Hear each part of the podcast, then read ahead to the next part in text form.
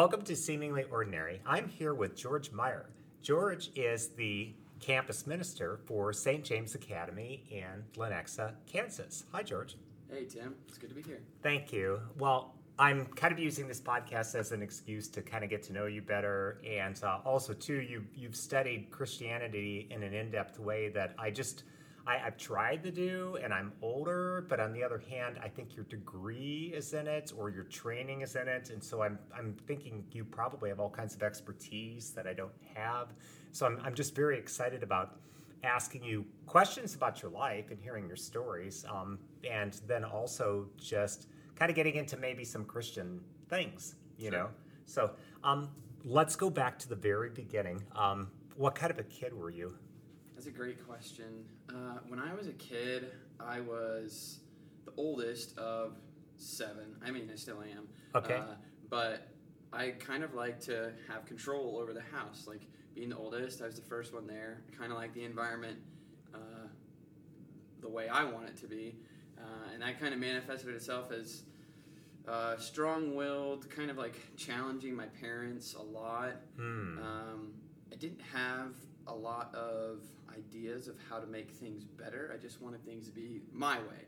And uh, being recently married, I'm kind of learning that I'm very particular about things uh, that I didn't realize. Uh, so, so that's interesting.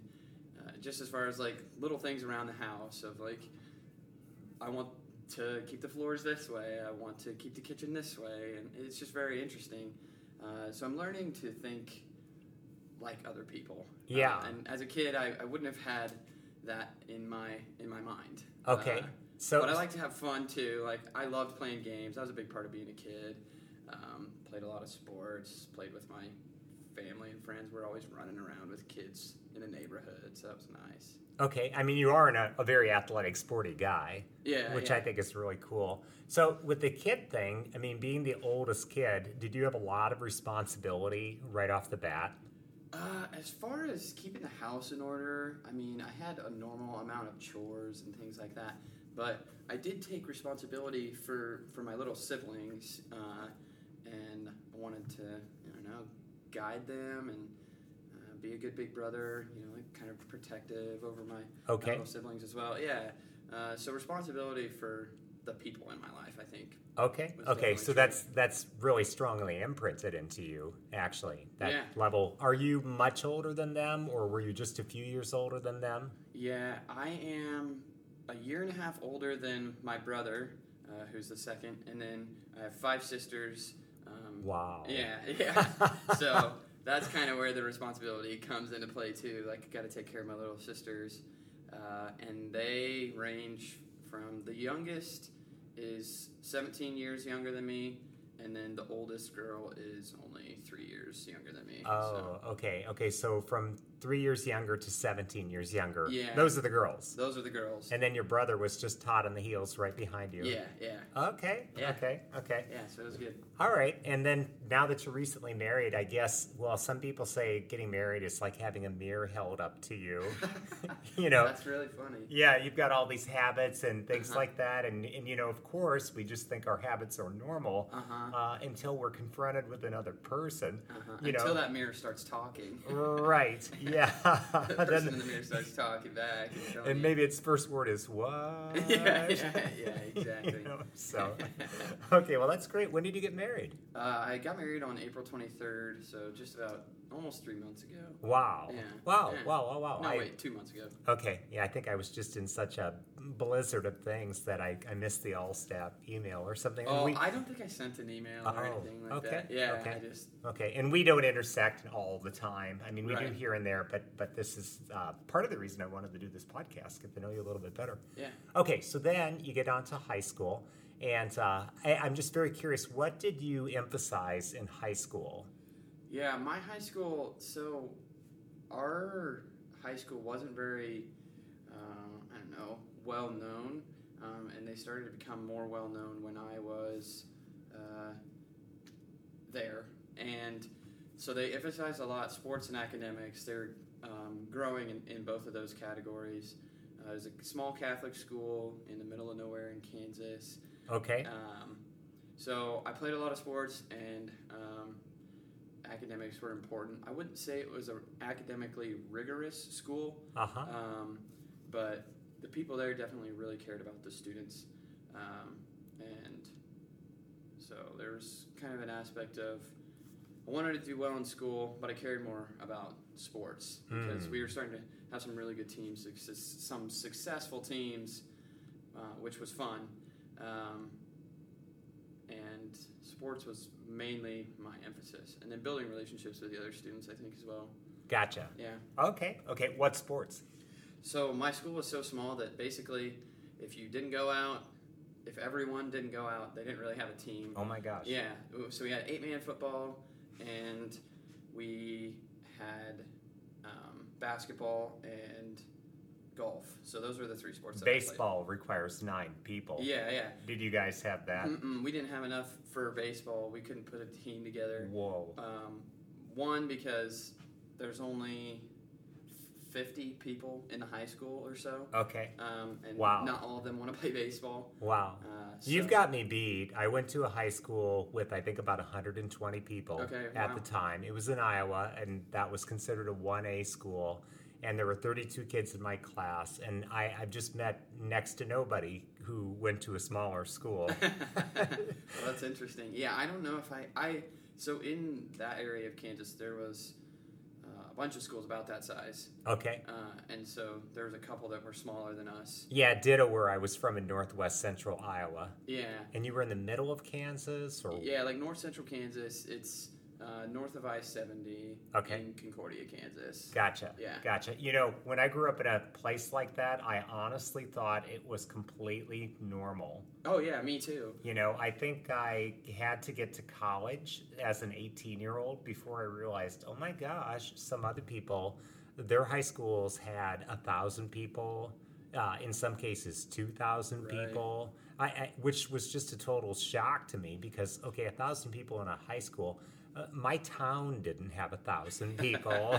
my town had a lot more cows than people. Yeah, yeah, that's And- true. And yeah. I, I just thought it was totally normal. This is how everybody grows up. I just, you know, I, I actually, I don't even think I thought about everybody. I mean, I knew places like Tokyo exist, Mhm. you know, where it's like, I don't know, one out of six people or something like that who live in Japan live in Tokyo. Some, some number like that. Wow.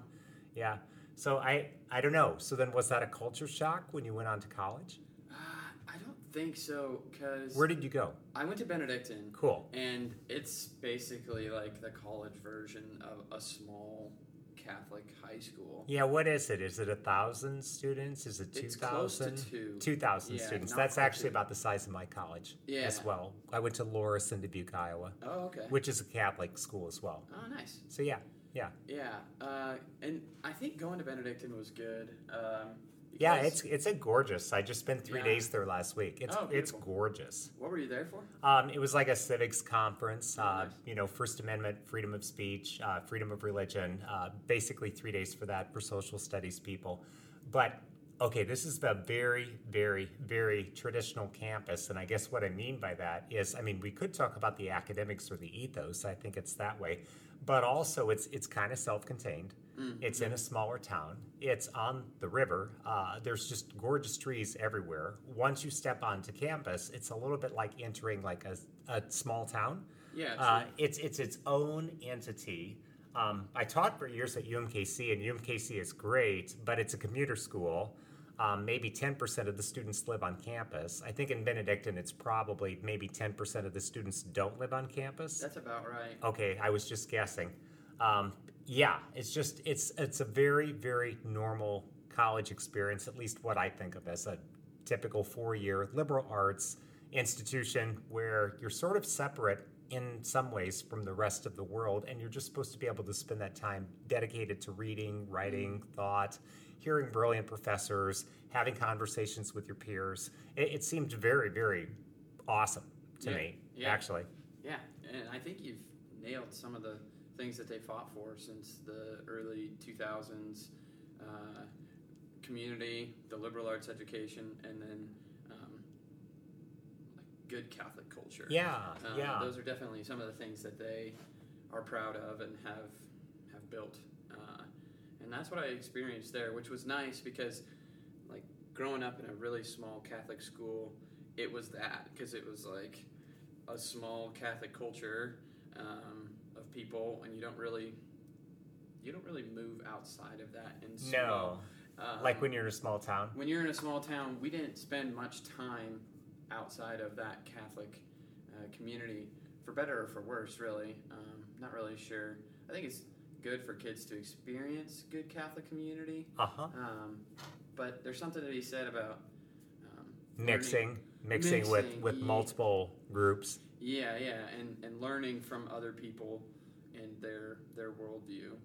Uh, that's been a common theme for me recently. Just like Okay. uh, thinking outside of who you are, you know, like Yes. trying to put on the lens of somebody else and be understanding and Yeah. um, look at things from their vantage point because they see things differently than you do. oh, for sure. Um, they might see something that could really help you, you know. Oh yeah, yeah. I just uh, well, gosh, I always feel like, hey, that's why I work at a school in the first place because I want to learn from other people, and hopefully, I want to be able to teach other people. And I've just always thought, hey, you know, five-year-olds and eight-year-olds know more about some things than I do. Um, you know, they might know more about joy of life, for example, and living in the moment, and just like throwing yourself into something with reckless abandon. I, I just kind of figure, hey, I can learn something from everybody. I can learn something from every age bracket. And I heard a psychologist say this recently, and I thought this was really, really true and awesome. It's that the person you're speaking with is very, very unique. Mm-hmm. And if you're bored listening to somebody or speaking with somebody, chances are you're not paying close enough attention because, I mean, that individual over there is one of a kind. True. You know, now I suppose if they're just, I don't know, um, you know, reciting platitudes or just, you know, trying to fit in with everybody else, then we're not maybe seeing the real person there. Um, so, but in any case, yeah, I, I just, it's, it's good being also in an environment like I think where we grew up though, uh, at the same token. And the reason I think it's good is because I've heard it described as sheltered, you know, but then when I taught at certain schools, not this one, you know, I, I knew some students who were sheltered, but kind of in the opposite direction. You know, like they had a lot of exposure to, well, just basically bad things that they were having a hard time handling. Uh, alcohol, drugs. Um, but that was kind of like the tip of the iceberg. The iceberg was huge. Um, you know, running into problems with the law. And unfortunately, this was all some of these students knew. And then I thought, well, they've been sheltered from books. They've been sheltered from long conversations with people. They've been sheltered from people who have taken a deep interest in their well being.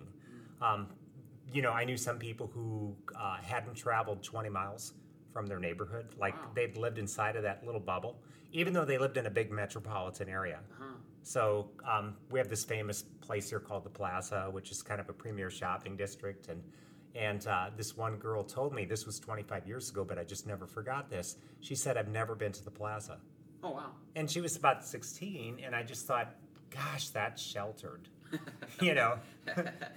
but she had a cigarette habit and a bunch of the other habits I was talking about, Uh-huh. you know. Uh-huh. So, I mean, there's just various versions of sheltered. At least it struck me that there's various versions of sheltered. Uh-huh. So, Where do you find that desire in you for exploration, or where did that get kickstarted? Oh, I'm interested because I with people and with places Okay. and with books and knowledge, yeah. that's something that's inside of you. What is it? I don't know. It's I, interesting. d- do you think that it's written into every human heart? Aristotle said that humanity's greatest pleasure is to learn. Hmm. And when I read that, I ran through some of the other possibilities. Like maybe humanity's greatest pleasure is Doritos. you know, and then I Yeah, yeah. decided, no, it's probably not Doritos. I thought Aristotle's actually probably right. You know he's says a lot of other bright things and so this one seemed well maybe this is true. But you know my mom was a librarian and uh, my folks liked to travel when i was a kid. Um, and they were really good about letting us explore our interests if we wanted to go out for the sports or go out for the plays or anything like that. Um, and then just as a little kid i just loved loved loved to read probably because my parents were reading to me all the time and who knows maybe i just equated oh hey they're reading to me i'm four years old they love me they're paying attention to me maybe i just sort of mixed all those things together like oh hey they love me and we're reading books so it just all got blended like I don't know peanut butter and jelly or something. Yeah, yeah. You know, I, I don't know. That's that that would be my guess Cool. where I got that from. Yeah. I So think you're right. I think it is in everybody, but I think some people have suppressed it yeah, to like protect themselves. yeah. I think it's an interesting. There was a skit on Saturday Night Live a long time ago where um, they had these cavemen out doing their thing, and one of them said, "That sounds like a new idea, and therefore I fear it." That's pretty good. Yeah. New ideas can be scary. I mean, just Oh, for sure. look at some of the like. I mean, we're talking about Christianity later today, but Yeah, thinking about like people were afraid of, of Jesus, and what did he do? He brought peace into the world. He brought a new way of thinking. right. So new ideas are really scary. Yeah, but what if we're used to conflict with all those other people all the time, and then somebody comes along advocating peace? Yeah, yeah. It's revolutionary. Yeah, yeah. I guess yeah. The Like, rebel. love your enemy. yeah. that Thanks. I don't know about that one. Yeah, yeah. right. Yeah. So there's yeah. We'll get into that in a little bit Right. here. Okay. So college. What was your degree? I so studied theology, but that was a later development. I went in thinking that I would do physical therapy Oh. or, or something like that. Because you're very athletic and sporty. Yeah, and I wanted to. I wanted. I knew I wanted to help people, and kind of the way that my 18 year old self thought that would be best was to work with like athletes and help them get back on the field. Yeah. Because I'm five six, and uh, there aren't very many sports um, that you can make it very far in being five six. And Okay. um, Yeah. What? Did, okay. You did football. uh-huh. You can do that, can't you? Yeah, you can, but I didn't have the skill set. I, I never hyper developed a skill set to be able to be like a running back or a cornerback, Mm. um, where you see people who. Are you just like one of those all-around guys? Yeah, that's kind of how I am. Okay, Um, but not a jack of one trade. mm-mm. Yeah, exactly. Got it. Yeah, yeah. Got it. Okay. Okay. Jack of all trades, master of none. Yeah. Yeah. Yeah. Yeah. Yeah. Um, Okay. So I'm kind of a utility guy, um, and with the way that the sports world is now, you gotta you gotta put your nose to the grindstone for one thing if you want to make it, Mm. and you really have to love that thing. And I just love so many things and want to be able to kind of do everything that I never developed specifically in one skill. So I figured, let's just help people get back out there. Okay. And still kind of be a part of Okay. everything. Okay. Um, I think that's a cool job. yeah, yeah, it, it was. Um, but then just kind of like doing it, I wasn't very happy. Mm. And Why? I think there was, I wanted to do more. That's kind of a, another theme in my life is a, a desire for more, Okay. whatever that may be. Um, Do, do you think I don't know? Do you do you just get bored easily? yeah, I would say that's true. Okay. Um, Boredom's an engine for creativity. hmm, interesting. Yeah. Where did you learn that? Well, I can't remember, but I've read a few books on creativity uh, Mhm. because I like to do creative writing and things like that. But then I also like look at business people who are entrepreneurial, and sometimes they come up with new ideas. Mhm. Uh, or sometimes, like you study inventors, like people like Thomas Edison, etc. And uh, you know, so like there's there's just a gigantic need for creativity in life. I think no matter what field you're in, Mhm. some people probably need it more than others. Other people maybe less. Like if I'm running an institution that hasn't changed very much in 50 years and might not change very much in the next 50 years, and my goal is to like run that institution well and maintain it well, maybe I don't have a high need for creativity. But I think a lot of other people do. And before the cell phone came along, I think it was a lot more easy for people to get bored. Hmm. You know, Yeah. the minute people get bored today, they reach for their phone and then they get on the internet or YouTube or something. Um, and hey, maybe that's fine, but I don't know. Just as a kid, hey, just to, sometimes in class, I was a clock watcher, you know, because, mhm. you know, and sometimes even in a good class. I sort of did this at this conference the other day. I'm there for three days and you know, we're in various classes from like 8 in the morning until about 5 p.m., something like that. And, you know, I mean, we get little breaks here and there, but, and, and everything was very interesting.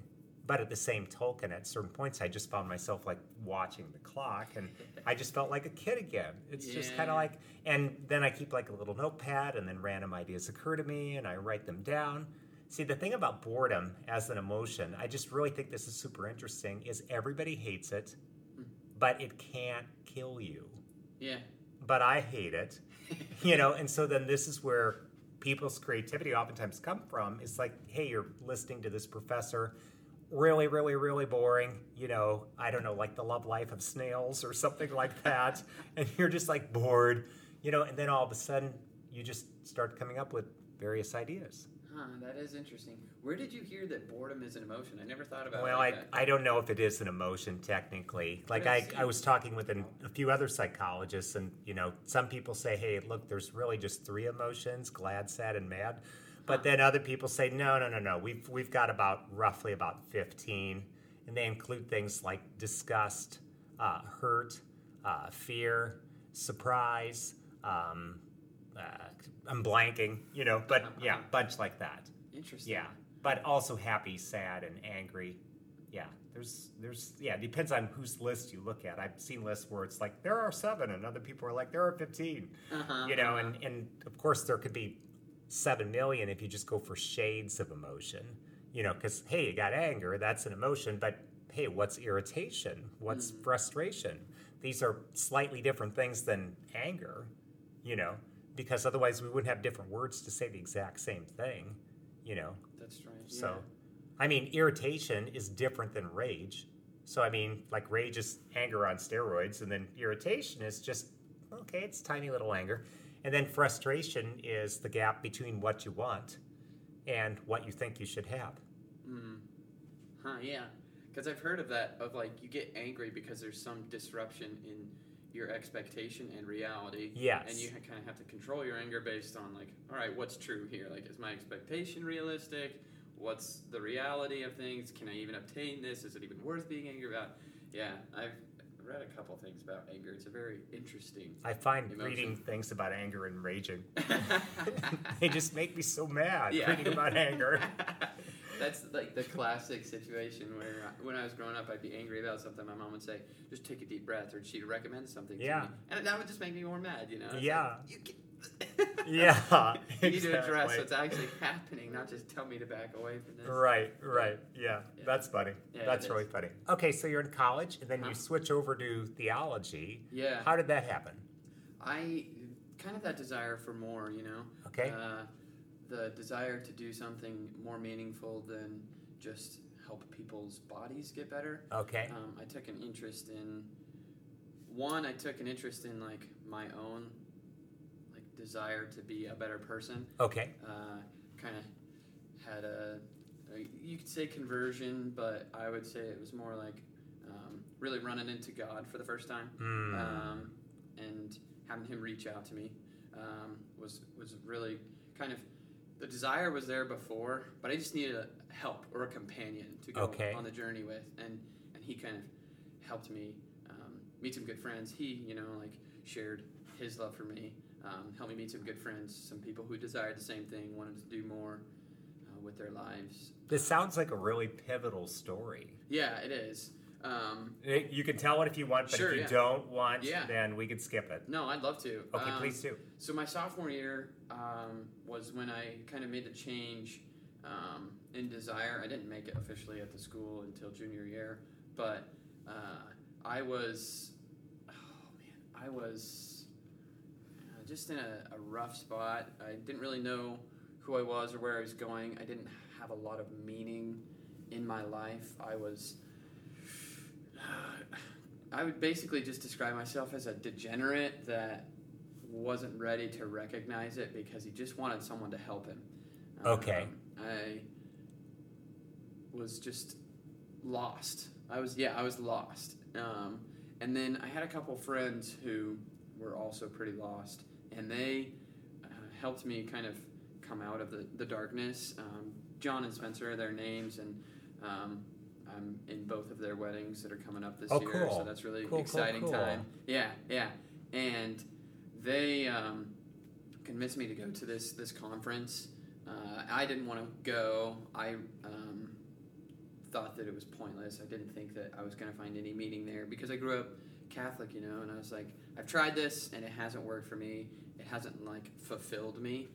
Um, I think that's because I grew up in the Catholic faith, um, but it was divorced from like God Himself. Hmm. Um, like I knew the practices and the way of life, um, but I didn't have a relationship with God at all. yeah. And that we went to this conference and they were speaking about God as like a person and someone who loved you, um, who needed you to turn back to Him to like kind of begin a relationship with you.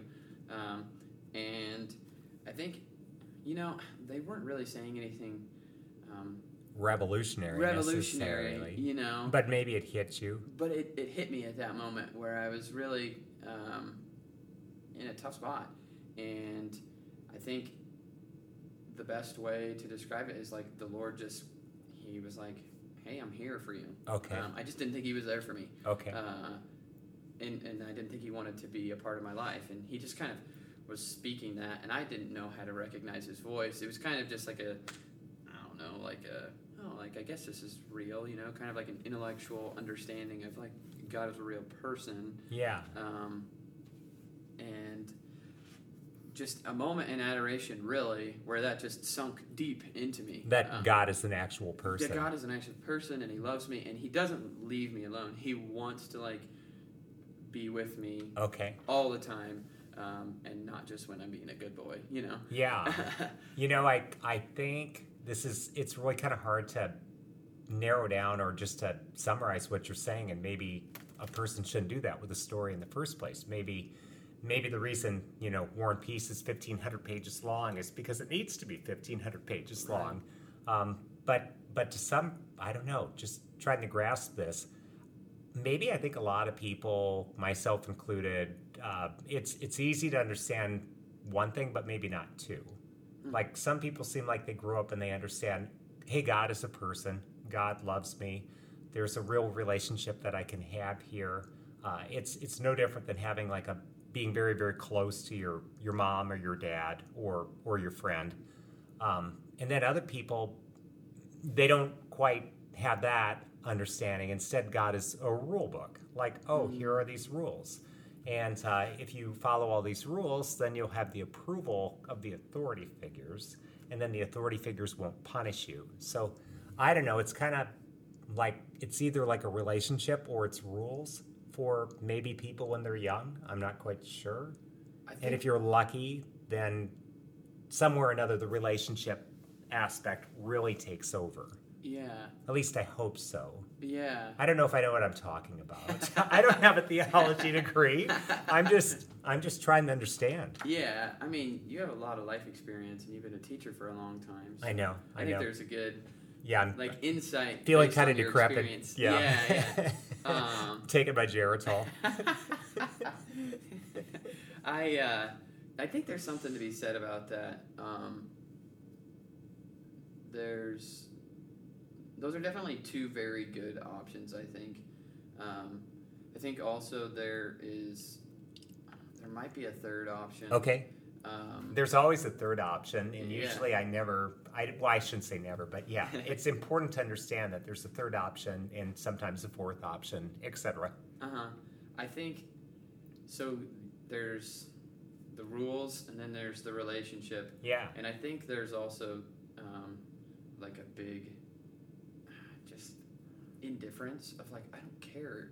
I just don't care. Either way. Either way, yeah. Yeah, I don't care about your stinking rules. And uh, as far as relationship goes, you stay over there. Yeah, and yeah, I'll like, stay over here. me. Yeah. Okay, so indifference. Indifference, yeah.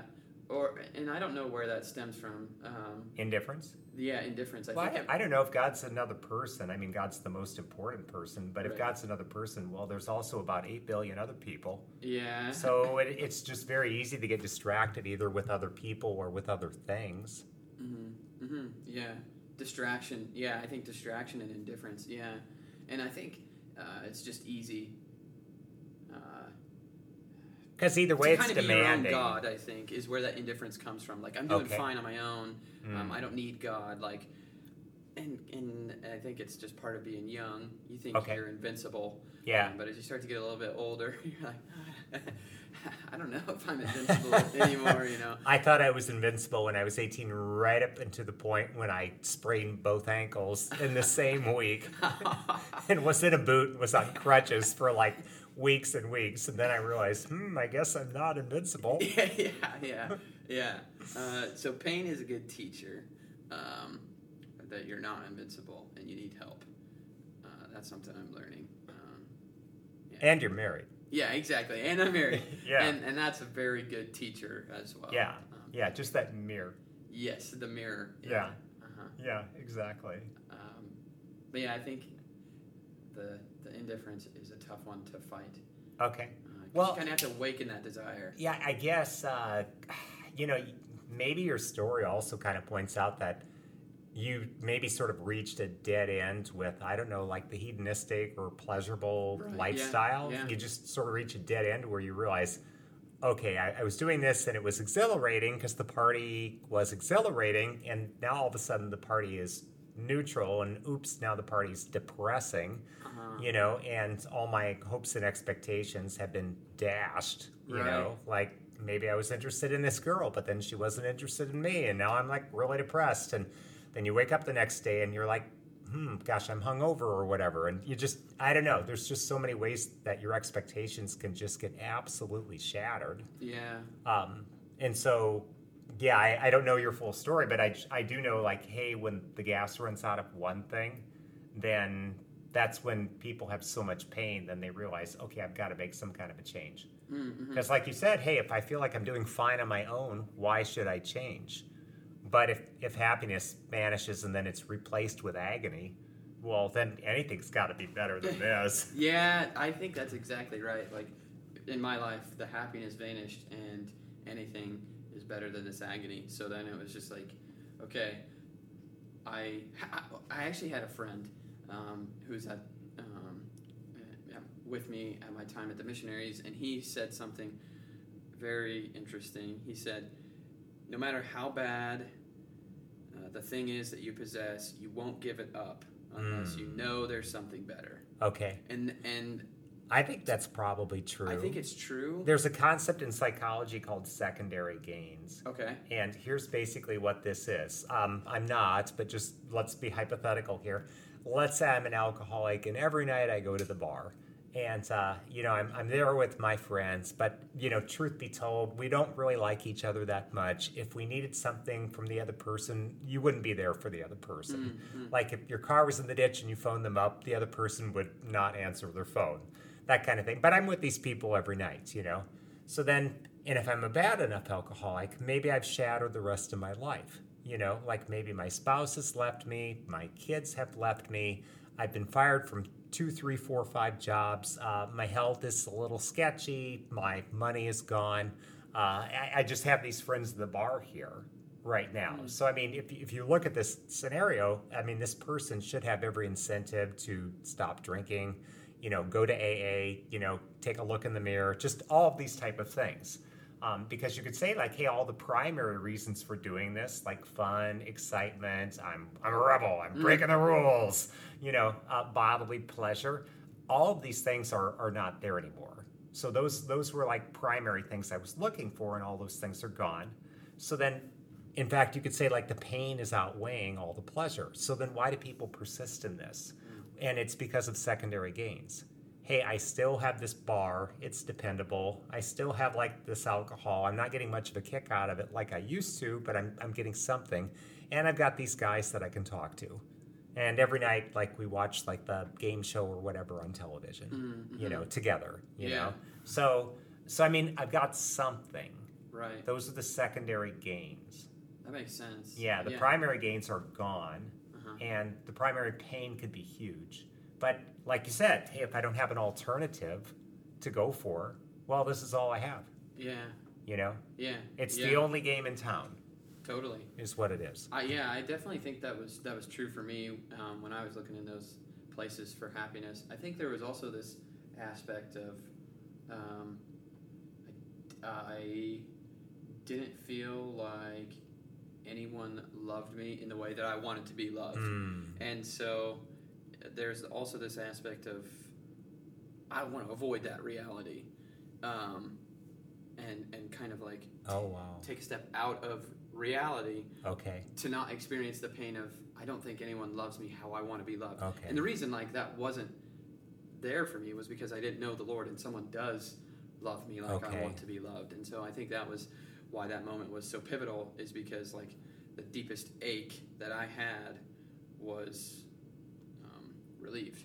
Okay. And, and so you, a, you actually felt before, I guess, your conversion, so to speak, right, uh, alone. Yes, I think alone, and then um, misunderstood. Uh, I don't know. Yeah, probably misunderstood. Yeah, I think I would have said that then. Okay. Okay. now, now I look back and I say, yeah, people people got got me right. You know. okay. No, yeah. it's like they understand me perfectly, and uh, and this is horrible. Yeah. They, exactly. Yeah. Exactly. They understand what a what a degenerate I am. Right. You know. Right. So. And uh, so I think that was why that was a big, big springboard into the change to theology uh, was suddenly the, this the, shock. Yeah, yeah, the shock that you like, felt loved. Yeah, and understood. Yeah, and I yeah. want more of that. I want more of that. Yeah, yeah, yeah, yeah. This is like the the best drug, so to speak. yeah, know, uh, is love from God for me. Yeah, uh, the second best is adrenaline, like yeah. running down a hill, being on a roller coaster. yes, exactly. That's the second best. yeah, yeah, I agree. Um, adrenaline is is powerful. I was actually listening to the podcast I was listening to yesterday was all about like adrenaline and dopamine and all these different chemicals. I bet this was Jocko Willink. Yeah, you're right. Interviewing Andrew Huberman. Yeah, yeah. I listened exactly to that right. thing twice. Yeah, it's, it's five so hours good. long. yeah. Totally recommend it. Yeah, it's a so great, great, podcast. Yeah, that's yeah. why I said adrenaline's the best drug. yeah, yeah. Uh, and that and that was a very fascinating podcast. Um, and and yeah, when he's talking in there about like dopamine, how it's a infinite but it's a not an infinite, but it is a renewable resource or yeah. something like that. Yeah. Um, and you can't. I mean, it's like the happiness chemical in your brain. And some people are chasing it, and that's why they'll try to use drugs and things like that. But the problem is, it's like you can't really have dopamine 24 7 all the time. Mm-hmm. It's supposed to go up and down. Right. You're not supposed to like artificially jack with it which is another reason drugs are bad basically so yeah. and that's how you get addicted is like you get addicted to that yeah that hit or whatever yeah. it is. Yeah, and maybe the first one it's it's pretty good. I don't know. And then after that, like it's less and less and less and less. And then we're chasing like tiny, tiny, tiny highs with huge amounts of the drugs and right. we're not thinking about like all the negative side effects like oh i just like blew a hole in my liver or whatever the case may be yeah so. exactly uh, and yeah how like you're high will have an equal low. Yes. And and that's where it's like, whoa, that's actually pretty dangerous, you know? Yeah. Like if you're gonna have an equal low, you need to know that. Right. Like, be aware, even with like natural things in life, such yeah. as like getting married or mm-hmm. having a kid or any of those. Yeah, things. you're on this. Well, I guess women. Uh, I've read about postpartum depression. Oh yeah. Like so excited to have the baby you know, so very, very, very excited. And then after they have the baby, then post baby blues. I think yeah. some people call. I don't know much about it. Neither do I. I should stop right here with that one. I don't either, but that's a that's a terrifying reality. But but I, yeah, it's probably different for every person. Yeah, yeah, you're right. Yeah, you know, I think so too. So yeah. So I don't know. Yeah. I don't know. I don't know. I don't know. okay, so you had this wonderful conversion. It uh-huh. led you into theology. And then how was like the last year of college then for you? It was good. Like I noticed how when I had my priorities straight, my relationship started to fall into place. Okay. Um, and my life was objectively better. Okay. Um, that desire for more is still in me, mm-hmm. um, but I know that it can be filled. Whereas, like I was in despair before because I didn't think that it could be fulfilled oh. because I hadn't experienced it fulfilled. You know. Yeah. Um, okay, and, like I'm I'm doomed to chase pleasure, and I'm never going to catch it. Right. Exactly. I'm never going to catch like the ultimate pleasure or yeah. whatever it is. Yeah. Um, Satisfaction. Yeah. Exactly. Yeah. Exactly. Yeah. Which is different than pleasure. You know, satisfaction. Yeah. Yeah. I yeah, think so. So. Yeah. Okay. Yeah. Okay. So that kind of led me to to have a really good last two years of college. And, okay. And I enjoyed what I was studying. I was passionate about it. I cared about it. I thought it was amazing. I thought it was um, wonderful. You know, really yeah. brought me to a sense of like, wow, this is cool. okay. And so then afterward, you took, in my mind, it's kind of a big risk. You became a missionary. Yeah. And okay, just I, I don't know anything about this phase of your life at all. Uh-huh. So uh, I guess what led you to the decision, and then what type of a missionary were you? Where do you go? How do you have enough money to eat? um, I, I guess just give me the whole picture. Sure. So I made the decision uh, because I didn't want to follow a normal track of life. Okay. I didn't want to do the whole graduate high school, go to college, graduate college, get married a year or two after, then do my job and just Uh-huh. start a family and do everything normal like everybody else. Gotcha. Um, so I was looking for something that wasn't a job, but that would be um, uh, an adventure and would be like worth my time. Okay. Uh, so I made the decision. I was in my senior year and didn't really know what I was going to do, and it was February. And Father Mike, who um, he was like the priest who helped the missionaries, he came to Benedictine and he spoke about the missionaries, and he kind of gave like a, a religious uh, talk about the, the spirituality that they had. Mm. Um, and I loved it. My heart was on fire for kind of what he was speaking about. Um, it seemed like more than what I was experiencing, so chasing after that. Okay. That more of like, oh wow, this is, seems like a, a deeper reality um, than what I'm living now. Like serving others, uh, serving. So we uh, at the missionaries, uh, we served the poor. Okay. Uh, we also farmed, and I didn't really know as much about the farming, um, but it was it's just good work. Farming Okay. is just good work. Okay. and there's a whole spirituality behind that too, uh, of why we farm at the missionaries. Um, but it was an easy decision uh, because it was where the Lord was leading me. He's like, "I want you to come do this for a little while." I'm like, "All right, let's go." Where Where did you live? Uh, so it was in Massachusetts, in, Oh. a, in a small town called South Lee. Okay. Uh, and the Marian Fathers of the Immaculate Conception is an order, Okay. and Father Michael is a Marian father, and he served our community, uh, and uh, so he was he was great to have around. He's a he loves the Lord, and he's just like one of those. I, I- don't know how to explain him, but when he gets focused on something, he just he can't stop until it's accomplished. Oh wow. Um, Okay. so Kind of a, a pit bull when it comes to jobs. yeah, yeah. He's very driven. Uh, Okay. Um, and and likes to get get things done. He can get things done very well. He's a good worker. Okay. Uh, and he was he was great a great father to have in that time. Uh, he he made an emphasis. He's really busy with all kinds of different things like serving his community and um, you know giving other conferences and things like that. But he made a, serious effort to come and, and spend time with us because that's the most important work of a father is, is spending time with their kids. You know, uh, and the the spirituality there. Um, it's a pairing of like Marian consecration and then uh, devotion to divine mercy. Um, so we were called the Marian Missionaries of Divine Mercy. Uh, and then there were two laymen who also served our community, uh, Eric and Lewis, and they're part of it. They kind of helped Father Mike start it. Okay. Um, and, and they stayed with the community the whole time, kind of um, just in service. And we would spend every other day farming, okay. um, and that was with uh, Brother David. He ran the farm. He was also a Marian of the Immaculate Conception.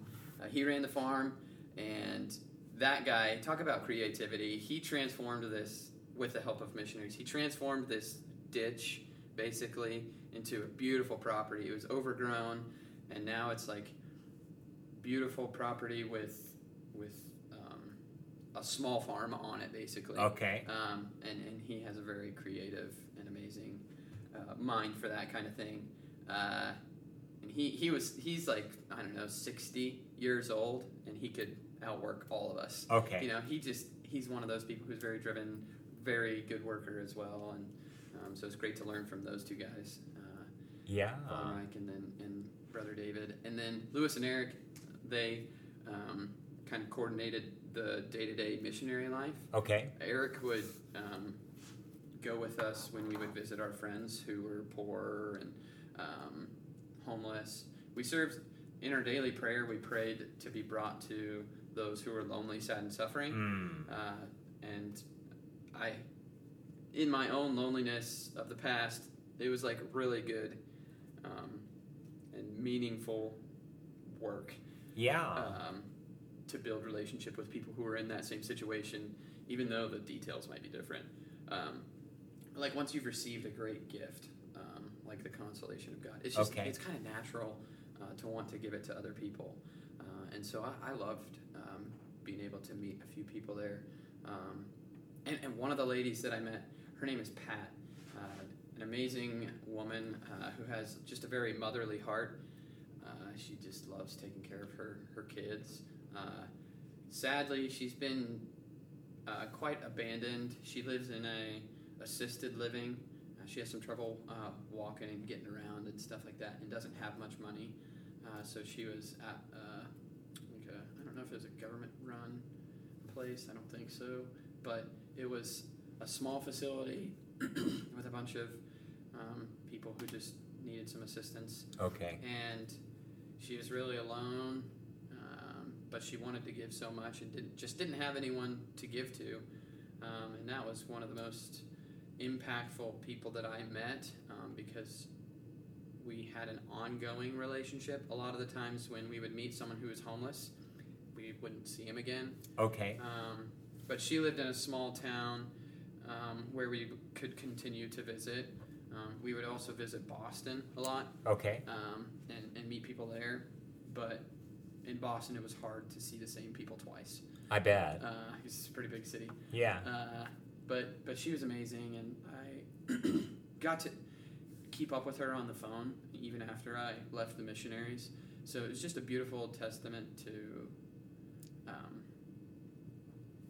how important it is to maintain relationships and how powerful that can be for, for someone's life. Uh, her phone, she doesn't have any money, uh, so we can only really have like a five or a ten minute conversation Okay. um, when she calls because she buys her minutes and she she doesn't have enough money really to, to buy many minutes but um, I haven't called her in a while and I probably should um, You've, you've had a lot going on with getting married. And, yeah yeah yeah and that's this, true this place is busy. right right yeah this place is busy um, so that's kind of some of the stuff we did as missionaries but it, it was really easy to, to get to get there um, like it was the Lord's invitation and, and he makes things work uh, so so that was a really good formation uh, experience for me.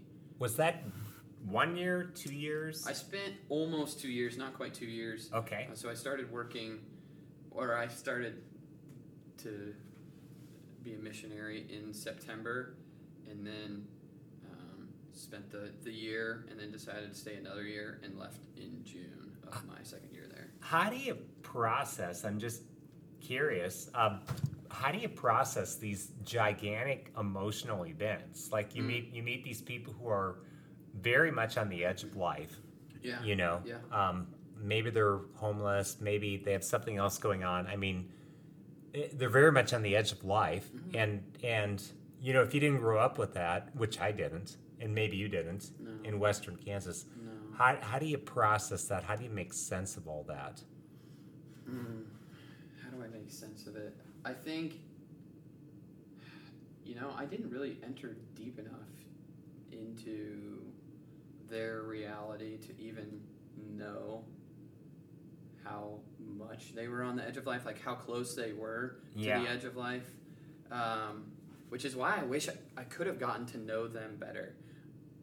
And Eric and Lewis, see, they have, I mean, they have that reality in their mind because they had been there seven years or so. Okay. So they've known some people for six, five years, Right. you know? Right, they're Um, maybe more enculturated into it. Right, and so they know more of the details of these people's lives. Um, but from what they shared, uh, the reality of some people is it's just it's their reality. Like they don't know anything more. They don't know that they're on the edge of life. They don't know necessarily how uh, how much more there is to life than Mm. where they are. Uh, one because they just grew up that way, or they've been in that situation for so long. Um, because the there's very few, I think, stories where someone who's been in a homeless environment will make it out if they don't make it out quick. Like when they're young or something when they're like young, or just when they kind of get to that point. Um. Well, I, I, I, think, think, it's just such a quick down spiral, and it's so hard to, to come out of. yeah, like how do we get out of this pit? Right. Well, like okay, there's this outfit here in town called Project Uplift. Okay. Yeah. huh. and uh, they will go around and they will help homeless people. They will give them food and blankets, and uh, there's so many donations. Like they will give them paperback novels to read, and uh, you know things along these lines. You know, like they almost can treat it like kind of a portable grocery store. Yeah. They'll visit various homeless camps and sort of like write down what people need, and then they will go and supply these things. And um, you know, that's that's part of what they do. And I went on Project Uplift one night on a run, and the two people who were kind of in charge that evening, driving the Uplift truck, they had both been doing Uplift for I believe it was 15 years. Wow. It might have been longer. It might have been 20 years, and we encountered I think 78 no i'm sorry about 70 people that evening. That number sticks out of my mind and they knew 68 of them. Wow, that's amazing. it, it was just totally amazing and there were any number of people where just by the side of the road by a bridge uh, where maybe this guy like hangs out by this bridge all day or most of the day etc they would give some of these gentlemen a hug and uh, just ask them these amazing details about their lives. Like how is this? How is that? How is such and such? And y- just the level of information they had about these people was just astonishing. And, Right. and there was just real affection. I mean there was like hugs going back and forth um, real conversation. It was definitely not just transactional like oh what, what type of sandwich do you want? You know it was it was not transactional. Yeah. that that was like the first part of the conversation. And and the relationship aspect was just a gigantic piece of the whole thing it was enormous Mm-hmm. so yeah i don't know what to make of all that other than i guess if you really want to understand somebody you do have to spend time with them Right. Right. so And the thing, the temptation, I think for me as a missionary, and I think for a lot of people because they they mentioned to us, mentioned it to us quite a few times. Not quite a few, it was definitely present in my mind. Of um, maybe they didn't mention it, but this is the way that they spoke about our friends who were homeless or whatever. Um, even the fact that we call them friends, you know, mhm. um, it points to like there's a sense of equality among Right. us right um, and i think like at project uplift like where they know most of those people by name and their life stories that's like, right that is what is really uplifting because the the food and clothes and, and books you know that's nice.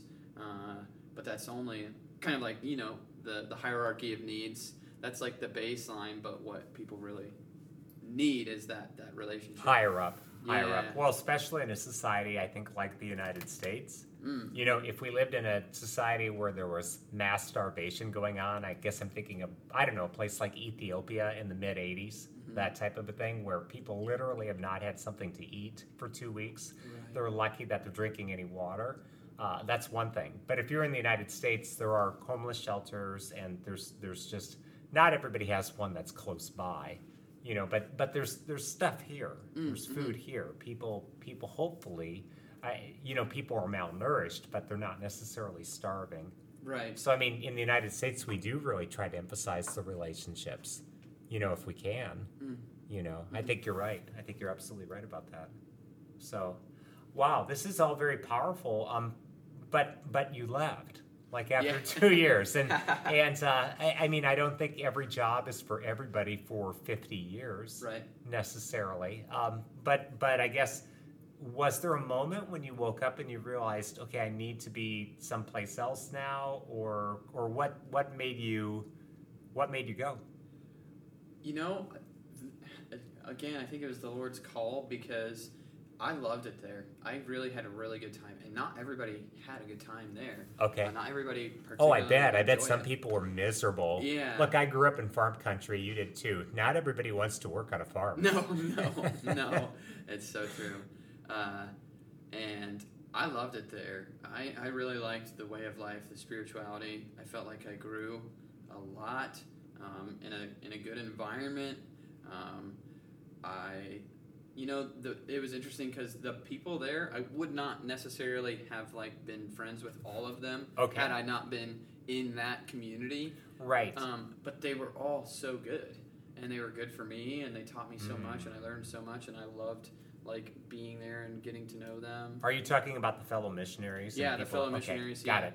Um, and and it was just beautiful, a beautiful experience, um, and to be kind of united in the the mission, in the the formation program, Yeah. the, the worldview. Yeah. Um, it's just nice to kind of have that that common ground Oh, for sure. uh, with other people, and I Yeah. loved it.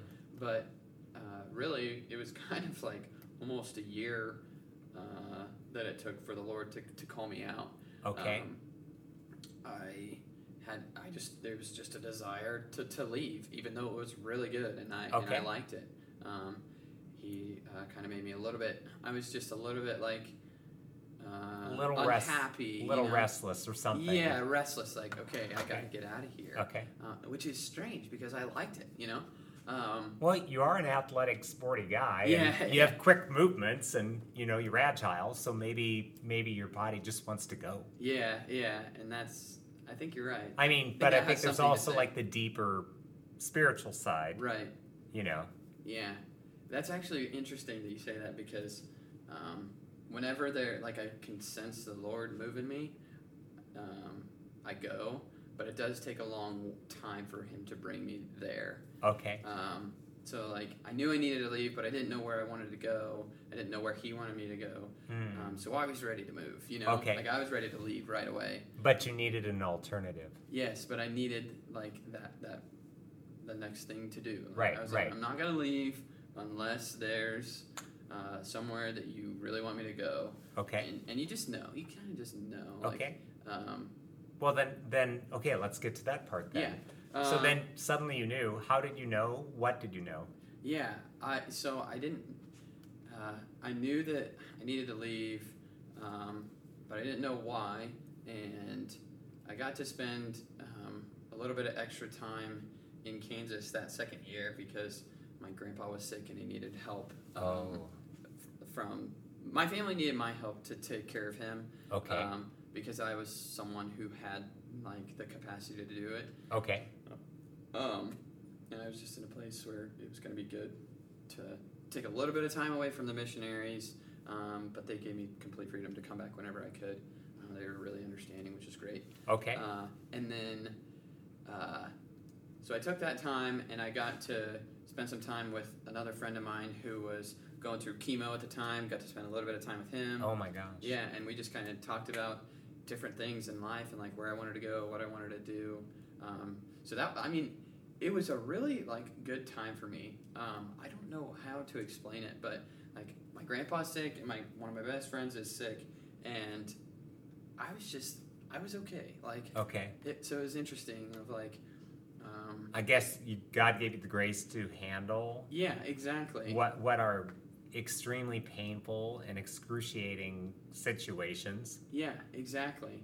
Um, and just to be there and to be happy that I had known my grandpa for 25 Yeah. years. So many people don't even get to grow up with their grandparents. That's but that's I right. knew my grandpa for a long time. And then with my friend, it was just kind of like this trust and faith that he was going to be fine. you know? Okay. Like, Is he? Is he? yeah, he's fine. He's Okay. um, hasn't had cancer for almost a year now. This Well, is probably his God. year spot. Uh, is this summer, I think. Uh, so that's pretty great. Um, That's awesome. yeah, yeah, and Is he about your age? yeah, he's my age. Yeah. well, so thank, this is thank God. I'm glad that he's a year clear. yeah, yeah. So um, May it keep going. exactly, uh, and he, I think he he's had such a good attitude about it. I mean, it was grueling, but he had a great attitude about it. And, I bet. and uh, yeah, he's a good dude.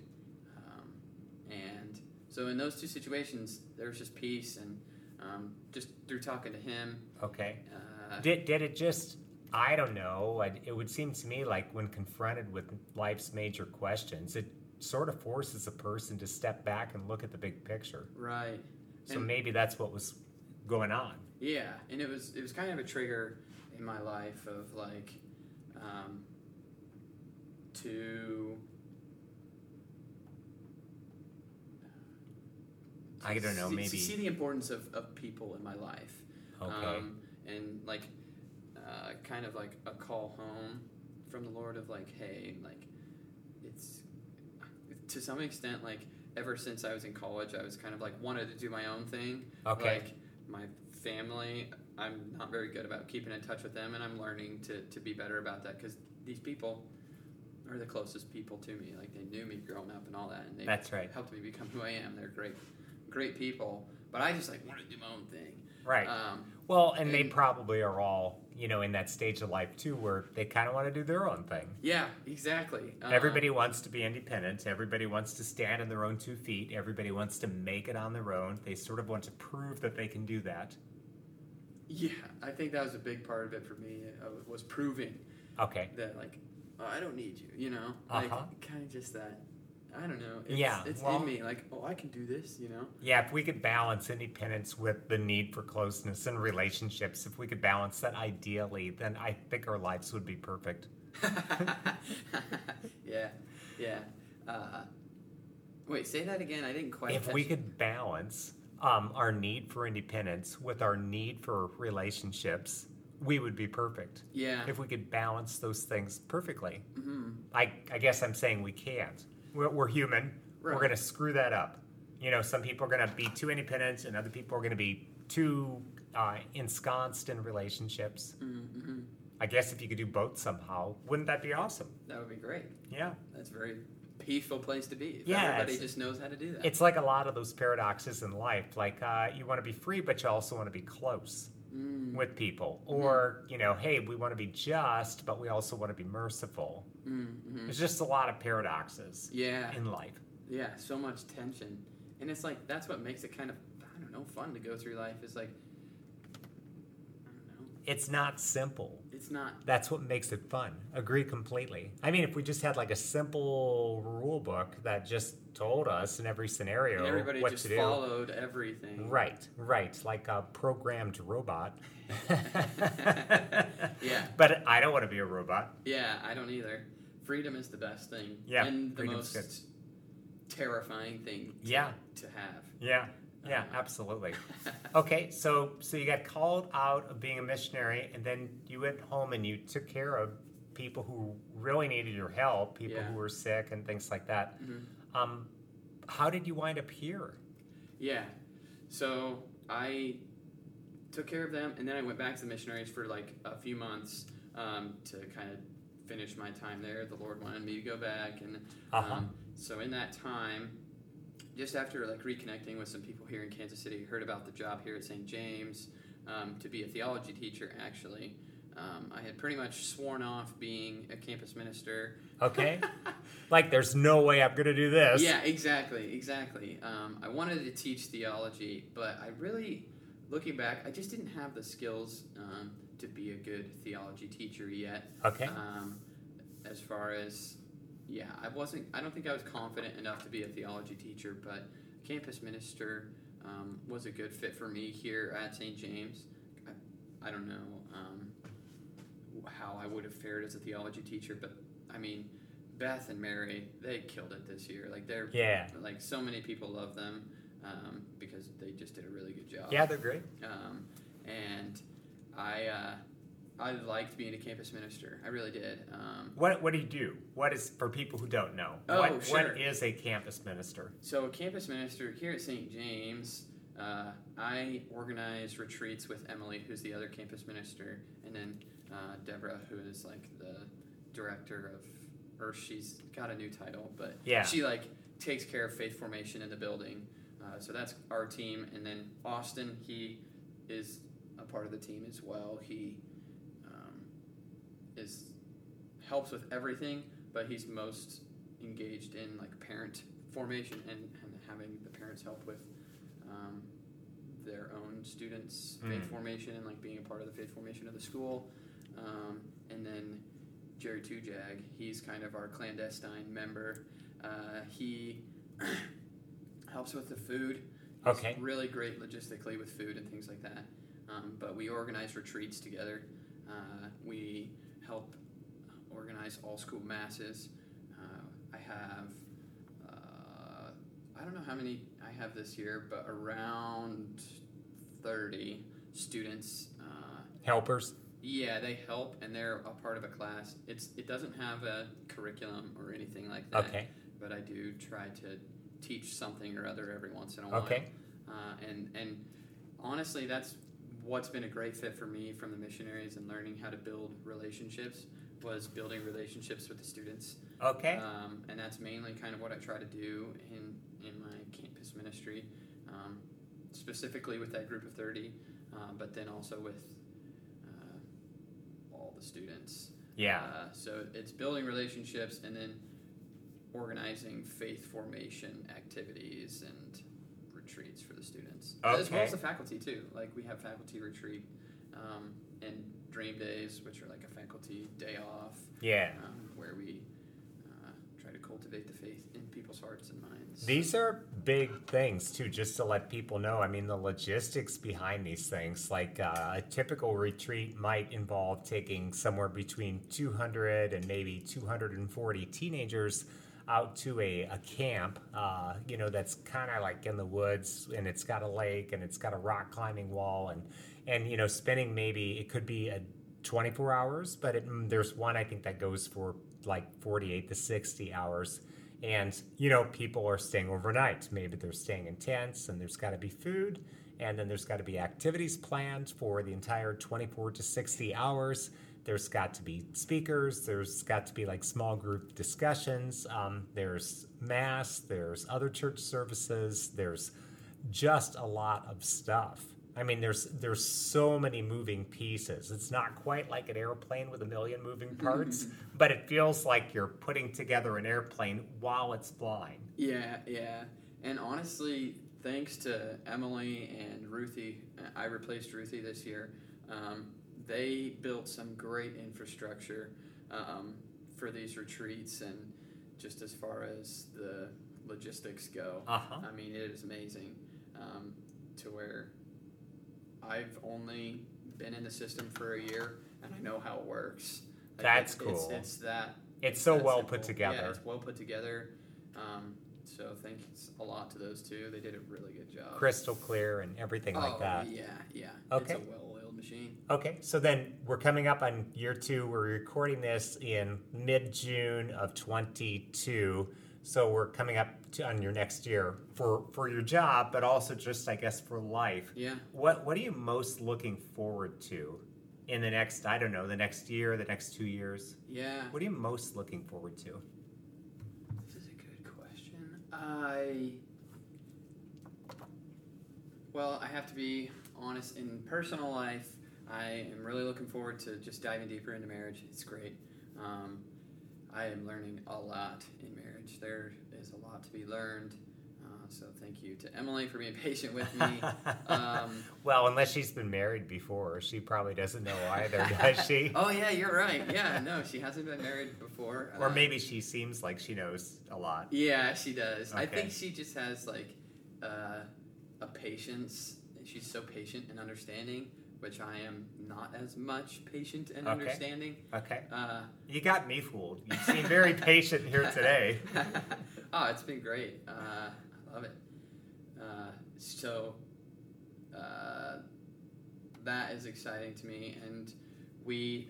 Not very many people know this yet, but we're going to be having a baby in January, wow. so that's really exciting. Yeah, Wow. I'm really excited to meet our little one. So that is just something that, uh, Congrats. yeah, thank you. That's really awesome. Yeah, and that is just when I get time to sit and think about that, it's just it's just great. It's Okay. just like so exciting. It makes me happy. I've wanted to be a father more than anything for a large portion of my life. Oh yeah. Um, Having those six younger siblings, you know. I know, and the, you They- probably got imprinted from an early age. yeah, exactly. And they all have a different imprint of how good of a father I would be. But uh, Yeah. Um, so that that in my personal life, those things I'm really excited about, and then something with, um, I guess it's also my personal life, but with work and, and life in general, I'm a, um, we have a new campus ministry kind of area in the school. Okay. Um, I think it'll be great because I think it'll draw more students than the area we had before. Um, just to get to know more people. Uh, that was one thing that was tough this year. Is like I would see someone in the hallway and like hear other people talk about them, and I'm like, oh, I want to get to know them too. Okay. Um, but there's not always that opportunity. Uh, Yeah. To get to meet them because there's you know a thousand students here almost. Right. Um, so I think just getting to know uh, students more, build a relationship with them, uh, and and just see how that develops is great. Okay. Uh, I think I'm also excited to keep reading uh, over the course of the summer. Uh, go on an adventure. I'm excited in life to go on an that's what I want my life to be. It's just an adventure.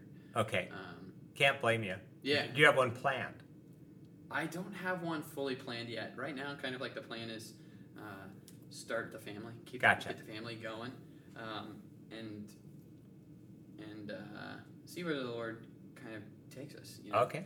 Okay. Um, In an ideal world, if I gave you five million dollars Sure. after taxes and some helpers, uh-huh. what adventure would you go on? To be honest, I think what I would do when I was a kid, the one thing that I wanted to do was visit each continent. Oh. Make it to all seven continents, even Okay. Antarctica. That was the one that's going to be probably the hardest to get to, I guess. I think they've got a little station down there. Oh, cool. Yeah. For visitors Yeah. and stuff. That's yeah. cool. I think they might. Yeah, uh, and, and just meet different people uh, around the world um, who are who are well experienced people. Okay. Um, just have experienced life. Um, so go like hiking with people in Tibet, or Okay. you know, like do random things like that. I I need to actually like set more concrete goals of like how to do those things Mm. because it's very possible. It is possible. I, I remember reading one author, this was a long time ago, where he said, just ask yourself, what are the first three steps? And he said, for example, let's say you want to go hiking in Tibet. Uh-huh. Well, maybe the first step is tonight get on the internet and figure out where is a hotel. and then the Yeah. second one is uh, how much is airfare? You know, and so, Uh-huh. okay, now you've got your airfare, you've got your hotel when you arrive, uh, and that's only two steps. Yeah. You know, then the third thing is, is like, uh, look at some of the touristy things to do. You know, maybe you don't want to be a tourist. Maybe you actually kind of like want to live there and just really experience. But, but hey, those would be my first three steps. Right. Yeah. You know, so yeah, these things Things are are a lot maybe a little bit more simple than than we think because we think, oh, Tibet, that's so far away, etc. Mhm. Um, I've got a friend from my small town who posts on Instagram on under the handle the Adventures of Kins, Hmm. and uh, because her name's Kinsey, and she just was in Ireland. We're not Ireland. I'm sorry, Iceland. Iceland's cool. You know, of course it's very green. Right. You know, and Greenland's very icy. Uh-huh. And I'm like, you know, whoever named these things, they were obviously like trying to confuse everybody. That's right. so, and I was just like, but anytime I know people who have gone to Iceland, it's actually relatively cheap, Mhm. you know, to go there. And they say it's just absolutely magnificent, Mm. you know, but I don't know. People just think, oh, I could never do something like that. But you can. Yeah. You know, it's, it's very reachable. Just kind of tossing that out as an idea, yeah. putting the possibility out there. Yeah. So- that's great. Okay. Hey, if you don't mind, I've got maybe one or two questions about Christianity. Sure. Uh, just two exactly. And here they are. The first is what do you wish people knew about Christianity, but maybe some people don't? Mhm. Uh, and then my second one is what's maybe one or two of the biggest misunderstandings that people have? Um, because sometimes I think, hey, maybe the misunderstandings keep people away. Mm, hmm Uh, what do I wish people knew about Christianity? It's not exclusive. I think a lot of people look at Christianity, and even a lot of people inside Christianity um, who are maybe like elitist of like we're better than you, or there's always those comparisons. There's so many fights even within Christianity between you know Catholicism and Christians, and and all the different like varieties Right, of right, right. Christianity. Denominations. Yes, denominations. Um, there's this serious fight for the truth, um, which can make it seem very exclusive to outsiders, especially with like the deep tradition of the Catholic Church. Mm. if if you don't understand that tradition, it can make it seem very, very exclusive. Right. Um, well, it's 2,000 years old. It's 2,000 years old. Yeah, exactly. So you guys have all these habits and actions that you do, and what does it all mean? Right, exactly. And since I'm not a Catholic, I can't come and participate in some of your tr- traditions, some of your habits. Uh-huh. Um, um, and that's not exclusive. It's um, the best way I've heard it explained is like uh, as a, a family, um, but uh, like go and you experience a family in a place where you are culturally completely different. Like a meal here in America in the in the family uh, is going to be very much different than a meal in um, South America. Um, and they're going to have different rituals and things like that. And there's different behaviors um, that occur Okay. um, at a family meal um, between different cultures. And um, Catholicism is very much that way. It's like a family who has very kind of set traditions. Um, that's kind of hard to like absorb all of that if if you haven't been in the family. Okay. But you can join the family. But you can join the family. Gotcha. I'd love to have everyone. Okay. Yeah. Okay. Okay.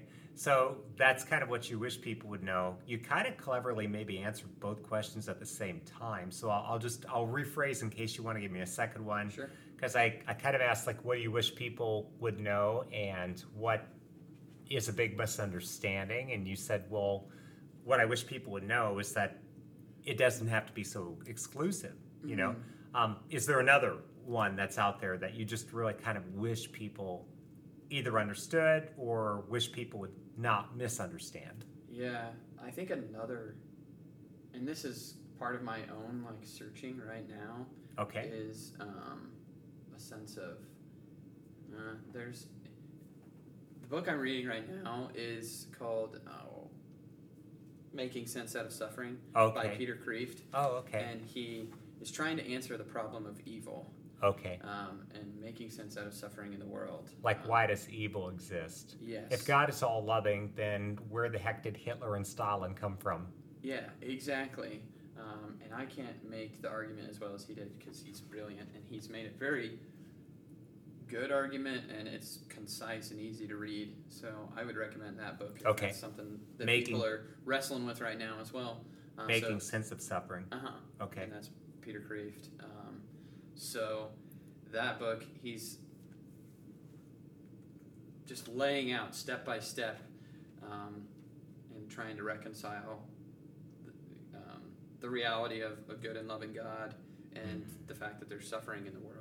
Okay. Um, and he kind of answers it, but he doesn't answer it like a classic, you know, philosopher. And um, it's it's wise um, with mystery. Like it's a mystery. Like we can't fully understand how God is all good, but there's still suffering in the world, and we can point to things that help us understand it. yeah. But we'll never fully be able to grasp why that's how reality has unfolded. Um, I, I like your answer just because I just feel like so many people would really prefer something that can be stitched on a pillow. Mm, mhm. And you're basically saying that, hey, God is complex and God's creation is complex and we are complex and things just don't get easily summarized Right. necessarily. I mean, just one explanation I've heard as to why God allows for evil to exist in the world is we have to have free will. Yes. Yeah. And if we're going to have free will, then I need to be able to choose good or something that's kind of neutral, maybe, or something that's evil. And if I and if I have no choice, then I have no free will. And if I have no free will, then I'm just a marionette. Mm, I'm not an individual. I'm a puppet. yeah. You know, and so um, that's just part of it. You know, and then also too, I guess there's contrasts. You know, people understand lights because they understand dark Mm-hmm. you know they understand strong because they have weak etc we have contrasts in life um, the thing is none of that really nails it though perfectly because somebody could ask well if god is all good couldn't he figure out a way to give us free will but just keep evil out of the equation Mm-hmm. you know somehow couldn't he just like leave that out. And i don't know i'm not smart enough Neither do I. It's actually interesting that you hit on that um, because that's part of like Peter Kreeft's argument is that um, we can only know like how good life is because of the, the suffering that it takes to make a great life. I think so. Uh, well, you you had your own story, but I, I feel like I've had similar stories in my life of of gosh, you know, you were just in this pit of despair, maybe your sophomore year in college or so, just really, really kind of depressed, and you tried all like the conventional things to make yourself happy and exhausted all of those. I mean, you you were very thorough about like, you know, Yeah. okay, I'm going to try A, B, and C. All these other people are telling me how wonderful these things are, and and maybe they started off wonderful before they they declined into this pit. Um, yeah, so I mean, you kind of had to hit rock bottom, so to speak, in order for you to rebound Mm. and experience happiness. Right. And it, yeah, totally. I think that's also There's nothing more joyful than a person who's been sick for a long time who suddenly is healthy. right. Because it's a great triumph. It's a triumph. yeah, Like it took a lot of effort. Things are so much more powerful, pleasurable, worthy when it has taken so much effort and and trial to achieve it. You know, marathon running, that's not an easy thing, but you can say like that the training, like right before you start training, you're like, I don't want to. Do this sound- this is not worth it. This is not worth it. This is not worth it. This is not worth it. That's like the the, the replay thing. Yep. And and when training gets hard, maybe you get injured or your life is it's a little bit busy and you don't necessarily have time to train like you want to. Uh, it's it's not worth it. yeah, then you're especially like, this is not worth it. Yeah, exactly. you cross that finish line, you're like, when's the next one? That's right. You know, it's like I got to recover, but when's the next one? Yeah, Um, exactly. I've never run a marathon, but you have, so I Yeah. mean, you can probably speak, and you kind of know these things. Oh, it's it's very true. Gosh, yeah, I, I could tell marathon stories all day. Um, gosh, yeah, the very first one that I was going to do, everybody was telling me their horror stories before the first one. Uh, it was kind of like all these people were coming out of the woodwork for the express purpose of discouraging me.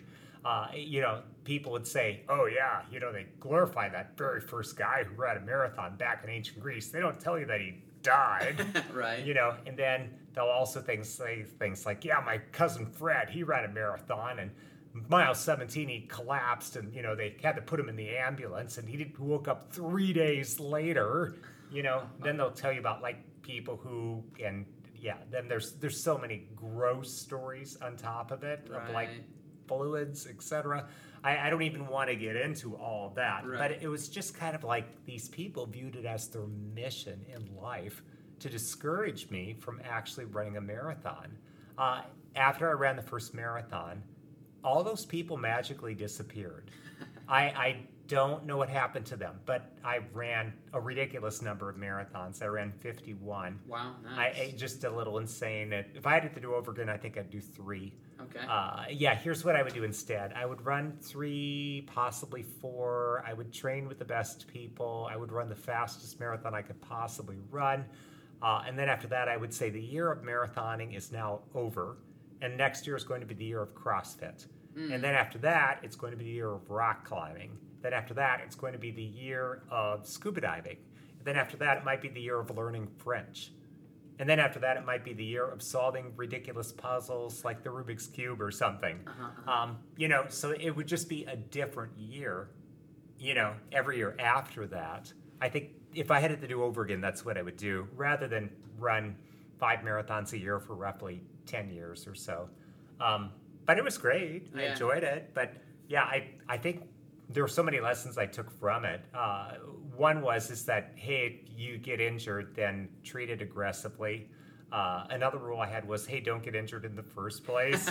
like be super cautious because I was 38 when I started. oh wow. Yeah, and every marathoner I knew was kind of like broken down and injured after a certain point, and I was the only one who wasn't. And I, I thought, well, it's probably because I'm so nervous about making sure that my shoes are fresh. They only have so many miles on it, and I'm, I'm eating like a decent diet. And because when I first started, I couldn't get past 10 miles no matter what I did. I would hmm. just like get exhausted and crap out. And I thought, well, how do you possibly run 26 miles if you can't run 11 miles? You know, so then that forced me to, I guess, confront my limitations. Hmm. This might be one of the best things that I learned was is it, just really taught me where my limits were hmm. all the time. I guess it's like weightlifters who realize I can only lift 200 pounds or whatever the case may be. Or maybe like a student who realizes um, I, I, I have a B in this class. You know, I studied very, very hard and I still got a B. You know, just it, it's good, I think, for people to sort of figure out where their limits are and hmm. where they can push the limits. Mm-hmm. If you're never ever pushing your limits, I just feel there's a big problem going on if you're never ever pushing your limits. Right. It also makes you just really rely on God, to be entirely honest. And I've, I've heard entrepreneurs talk this way too is that, you know, they create this thing, they put this thing out there, they do their best, and then they realize the results are out of my hands. Mm. My effort, that's in my hands, but the results are out of my hands. And so then you really start pleading with God at mm. that point, you know? So, um, not that God's just our ATM machine who's just going to spit out cash at us, but but it does sort of make you realize, oh, God's kind of like Dad, you know, and or or you know, God is a good parent. Right. So Yeah. I hope that wasn't just a big ramble. No, it wasn't. It was good. I asked the question. I wanted to know the answer. okay, well, thank you. Yeah. Um, okay, so two last questions here for you, George. Sure. What should I have asked that I did not? You know, I think you were thorough. I, I'm wondering, trying to come up with a question that would pull something out of me that people wouldn't have heard of Mm. otherwise. Um, What's something about George that people don't know? yeah, there you go. There, yeah, there you go. That's the question. I just couldn't put it into words like that. Uh, something about me that people don't know.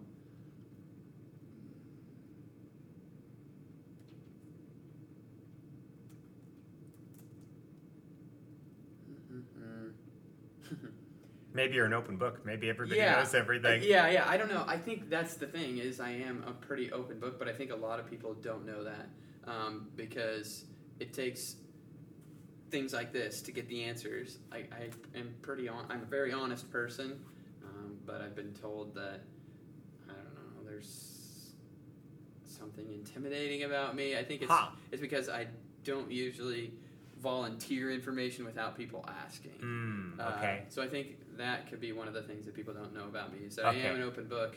I'm very honest. very but you're going to make people with. ask. Yeah, but I'm going to make people ask. Yeah. Gotcha. Yeah, I think that's definitely true. Yeah. Okay. Yeah. Okay. Okay. Uh, my very last question then is this. Um, let's just project ahead. You're 100 years old now. Okay. And uh, you're sitting on the porch of your beautiful house with your wife, and um, she is holding your hand, and nearby are your children and your grandchildren, and maybe even some great grandchildren. Sure. Um, and one of the younger people says to you, Grandpa, um, what was great about your life Mhm. looking back? Mhm. What do you say? You know, if I'm sitting in front of my family, I would probably point to them. I think, um, and and talk about the family and the stories, and go through our life and just see how good it was, um, and and share just the joy of of being together, of family life. Um, uh, gratitude for sure. I think um, would be where I would stem from. Uh, the things in my life that I was most grateful for, the things that I was proud of, um, which would be my family, I think, uh, which is tough because I earlier I said how I wanted to leave my family and go prove myself, but I'm learning the importance of, of family and how good um, the people in my life really are. Um, what was worth it would be my family and like if I was still faithful at the end of the journey of, of being faithful and continuing to, to follow the Lord and um, yeah it would kind of be a classic grandfatherly thing to do to just look back with gratefulness on, on the things that the Lord did in his life and and the people that the Lord brought him. I think there's just so much wisdom in, in being grateful for people. Um, and then probably right now uh, point out that the suffering is worth it at the end because that is where a lot of people see that. And that's um, tough for, for young people. Is Mm. no matter what you go through you're not alone and that the suffering is worth it at the end. Okay. because it can it can bring some really beautiful things out of out of people Okay. That's perfect. I'm not even going to try to summarize that. I'm just going to urge people to re listen to that. sure sure So thank you, George. This was really great. Yeah. I hope we loved can do this again sometime. Yeah, that'd be great. Okay, awesome, awesome. Thank you for listening to Seemingly Ordinary. The biggest favor you could do for me would be for you to put a positive review in Apple Podcasts or Spotify. Nothing helps a podcast pop up higher in the ratings than some positive reviews. Thank you.